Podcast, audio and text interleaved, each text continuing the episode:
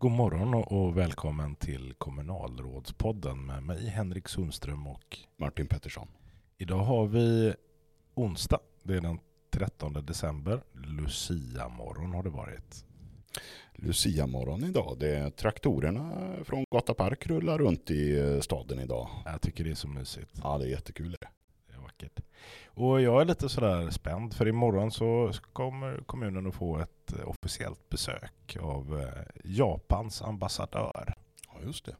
Det ska bli spännande. Nu måste jag putsa av min japanska. Anata wa Sweden jingo ga wakarimasu ka? Hej! Själv ska jag åka till Sotenäs och eh, träffa deras kommunstyrelseordförande Therese. Vi har ju en del att eh, överlägga med eh, Sotenäs om. Ja, det har vi. Vi behöver framförallt kartlägga vad det är för beslut de har fattat i frågan om Västvatten nu. Det har ju varit artiklar i lokaltidningen både om Munkedal och Sotenäs på det ämnet. Jag har en viss förståelse för att politiken i de här kommunerna reagerar när vi har så pass höga höjningar av VA-taxan som, som ändå kommer. Men man kan tycka att det är kanske lite sent på det. När, det här är ju saker som vi behöver följa ett år i förväg för att se hur kostnadsutvecklingen ser ut.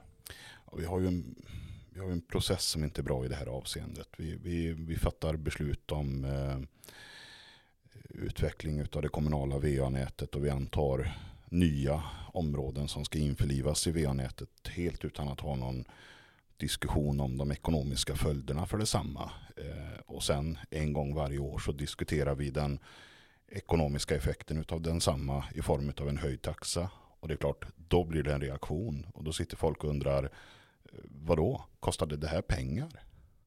Precis. Det är ju en lång, lång planering bakom som bestämmer den investeringsvolym som i sin tur leder fram till ett visst taxibeslut. Mm. Men frågan är ändå så befogad, liksom, eh, vilken taxehöjning är rimlig? Alltså, för, för, det finns ju en bortre begränsning i hur, hur, höga, hur hög utgiftsutveckling som vanligt folk klarar av att ha sett till eh, förhållandet med, med inkomstutvecklingen. För inkomstutvecklingen har ju inte varit i närheten utav de taxehöjningar som vi har läst om i Bohuslänningen nu i, i, i Munkedal och, och, så. Så att frågan är ändå så befogad men då får man ju gå in från början i den och diskutera vilken utveckling utav VA-nätet klarar vi av att ha. Precis, man får börja med att säga den här taxutvecklingen är rimlig och sen så får ju VA-expansionen anpassa sig till den. Vad istället. får vi för de pengarna? Precis, istället för att spänna vagnen framför hästen som vi gör nu. Eller många gör nu rättare sagt. Mm. Du Martin, det kom en eh, dom igår ifrån förvaltningsrätten. Eh. Ja, eh, överraskande.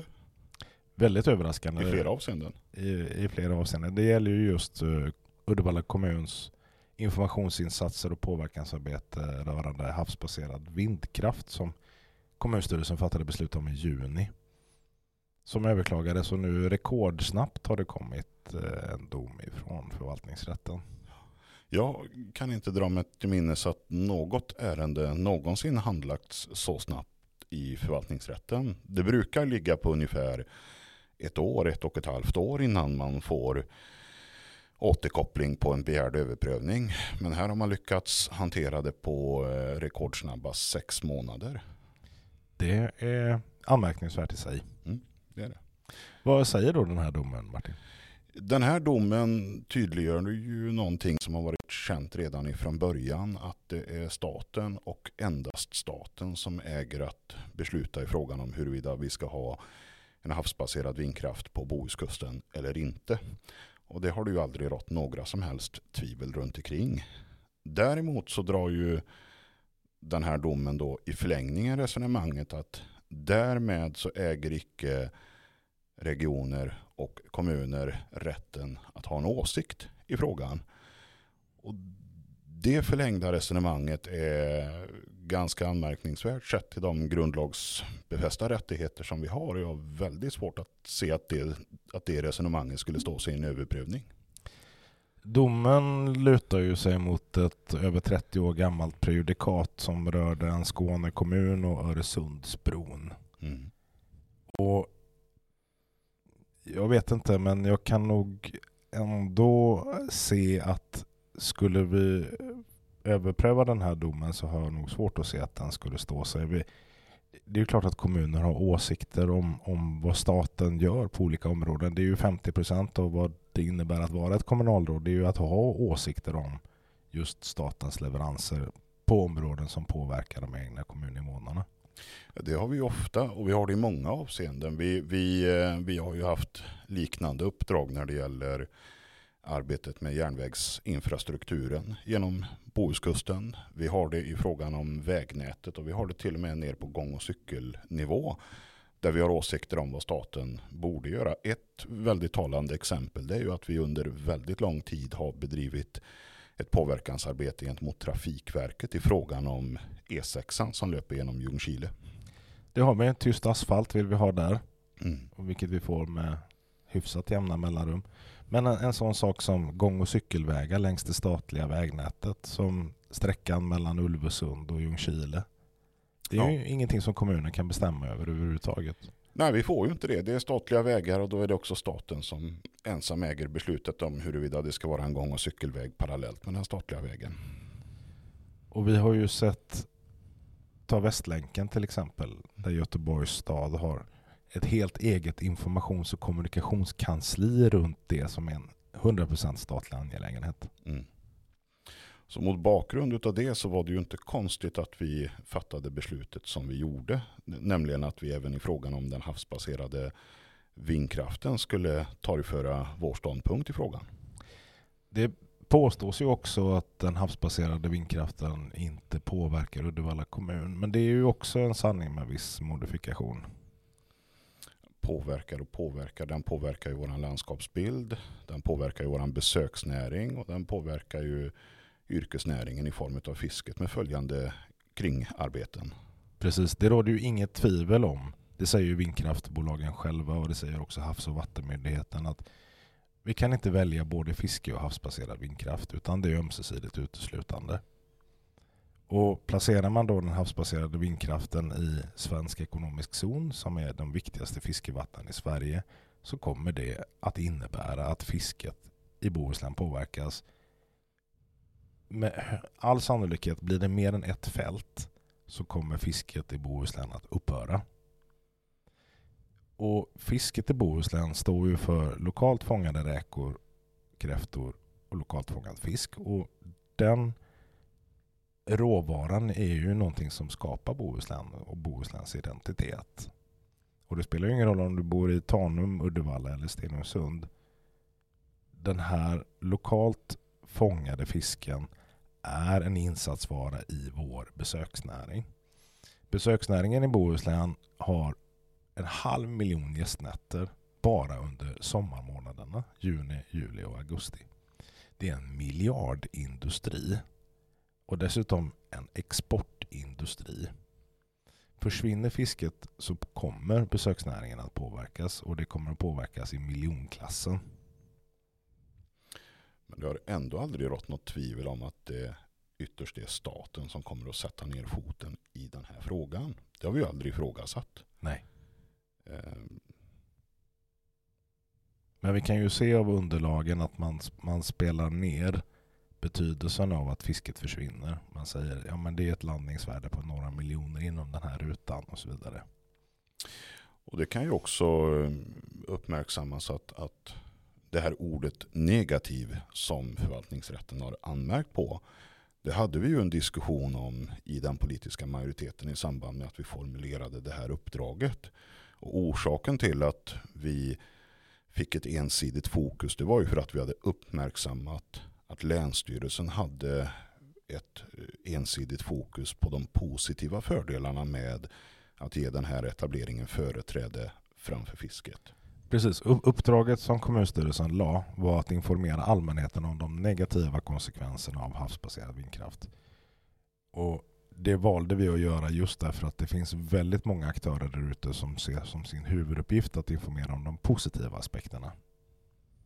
Och det är nog som så att Länsstyrelsens uppdrag i grund och botten är mycket bredare än vad det kanske har tagit sig formen i deras faktiska arbete. Vad vi har gjort är ju att vi har lagt ett uppdrag som överensstämmer väldigt väl med vilket arbete som vi vill ska utföras. Det vill säga att vi vill se, vi vill, vi vill synliggöra den andra sidan av myntet i den här frågan. Precis, och vi är också en politiskt styrd organisation. Vi har ju att verkställa det våra väljare har sagt åt oss att göra och vad våra partier har lovat före valet. Det har ju också skrivits en insändare i frågan ifrån Miljöpartiet i Uddevalla. Eh, där man bland annat vänder sig mot att kommunen skulle ha använt sig av högerextrema kanaler för att eh, få ut budskapet.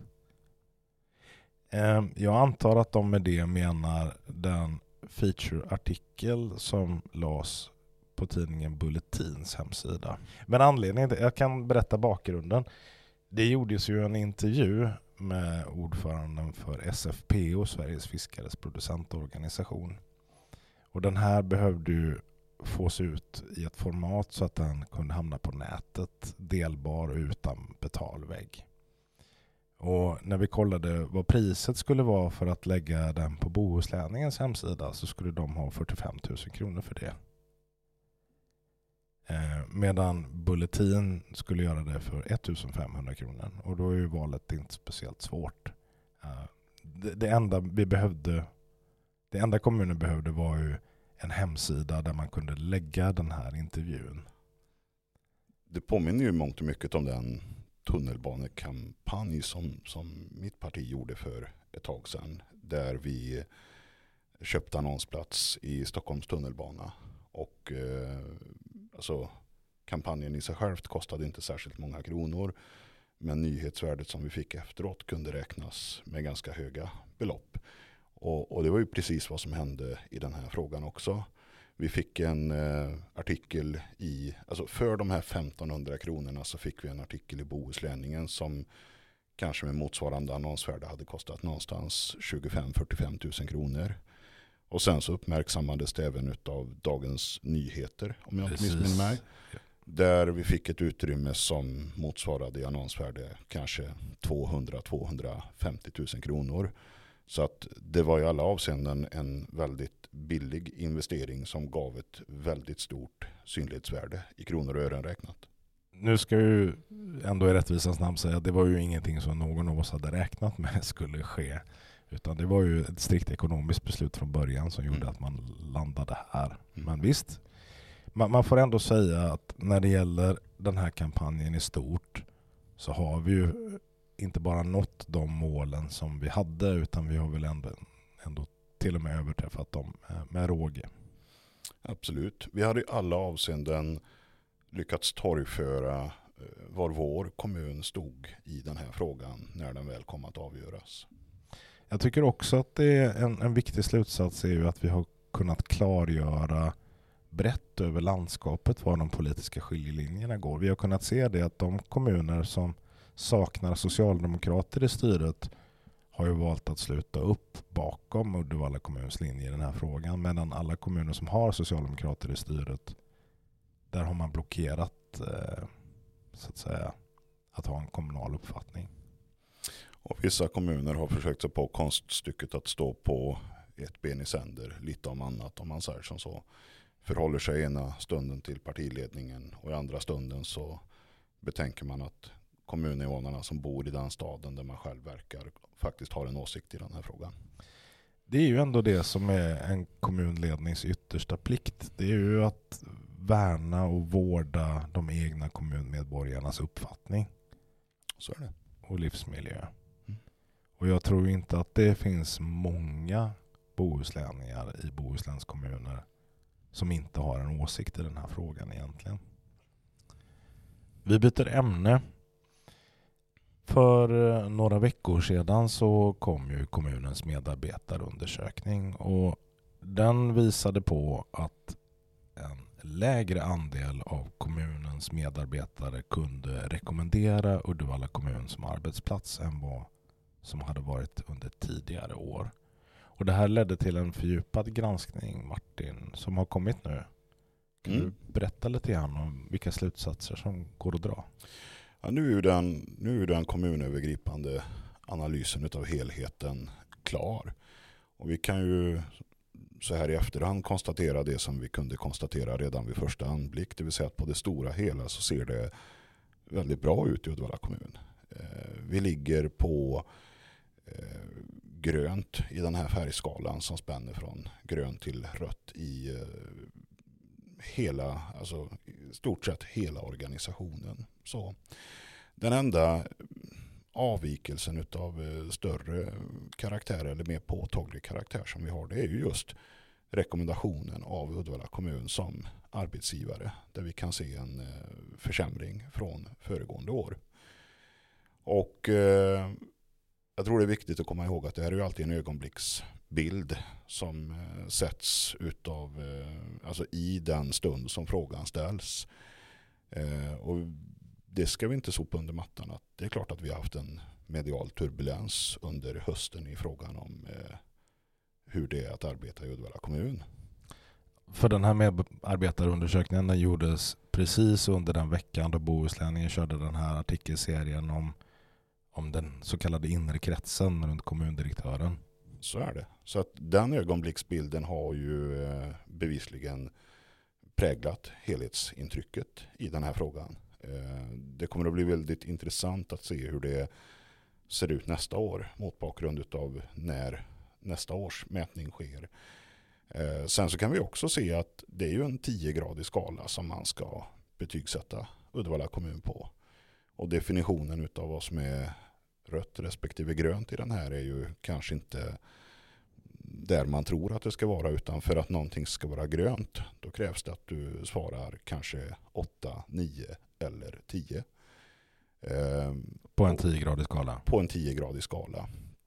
Och det är bara att konstatera att, att eh, svensken i allmänhet och bohuslänningen i synnerhet är ju kanske lite mer som norrlänningen i så att bra är bra och bra är verkligen bra om man säger som så. Allt ifrån fem till sju, åtta någonstans är väl ändå så ett betyg på att någonting är bra. Eh, alltså, vi är väl kanske inte de som tycker att någonting är amazing, ungefär så. Utan eh, bra är bra. Det får ju inte låta som att kommunen inte tar medarbetarundersökningen på allvar. För det, vad jag förstår så kommer det att komma en hel del åtgärder som är kopplade till den här medarbetarundersökningen. Så är det. Alltså inom ramen för en eh, genuin ambition att hela tiden utvecklas och bli bättre så har vi ju nu gjort en, en kommunövergripande analys och en kommunövergripande handlingsplan. Vi har ju bett den konsulten som eh, genomförde medarbetarundersökningen att tolka densamma och komma med sina förslag till förbättringsområden. Och vad gäller analysen så kan man ju konstatera att det ser bra ut så när som på ett fåtal enheter inom Uddevalla kommun där det dessvärre då lyser rött. Och eh, merparten av dem återfinns i barn och utbildningsförvaltningen och det är ju känt sedan tidigare att vi eh, inom en del av barn och utbildningsförvaltningen har utmaningar. Men eh, Konsulten belyser också både styrkor och fokusområden som vi nu har identifierat på ett kommunövergripande plan och som vi kommer att vidareutveckla och gå djupare i på nämnds och förvaltningsnivå. Och så blir det ju ett kontinuerligt arbete här då hela vägen fram till nästa mättillfälle inom ramen för att få ett bättre resultat och en arbetsplats som i alla avseenden upplevs bättre att jobba på för våra medarbetare. Det är ändå det som är huvudfokus hela tiden. Att eh, Uddevalla kommun ska vara den bästa arbetsplatsen i Uddevalla kommun. Absolut. Så att vi har möjlighet att rekrytera och behålla de medarbetare som kommunen behöver. För utan dem så kan vi inte leverera någonting.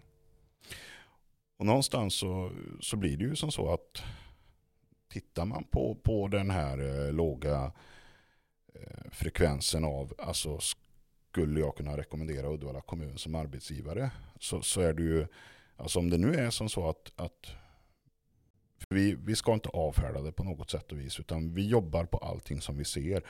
Och här ser vi att det inte riktigt finns en stolthet över att jobba med den kommunala kärnverksamheten. Och, och det är väldigt beklagligt för det här är ju alltså människor som mest osjälviskt har valt en arbetsuppgift som hela samhället gagnas utav. Och eh, det är någonting som vi behöver lyfta och jobba med här nu fram till nästa år. Att vi behöver eh, i alla avseenden få till eh, en, en stolthet och en må bra-känsla utav att jobba i Uddevalla kommun med, den, alltså, med det viktiga arbetet som man faktiskt gör. Precis.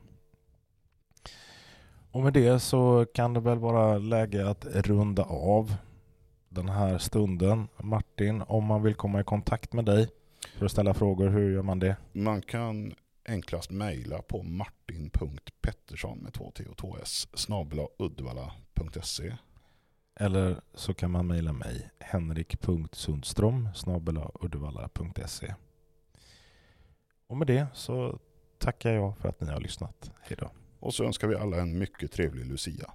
Definitivt. Hej då.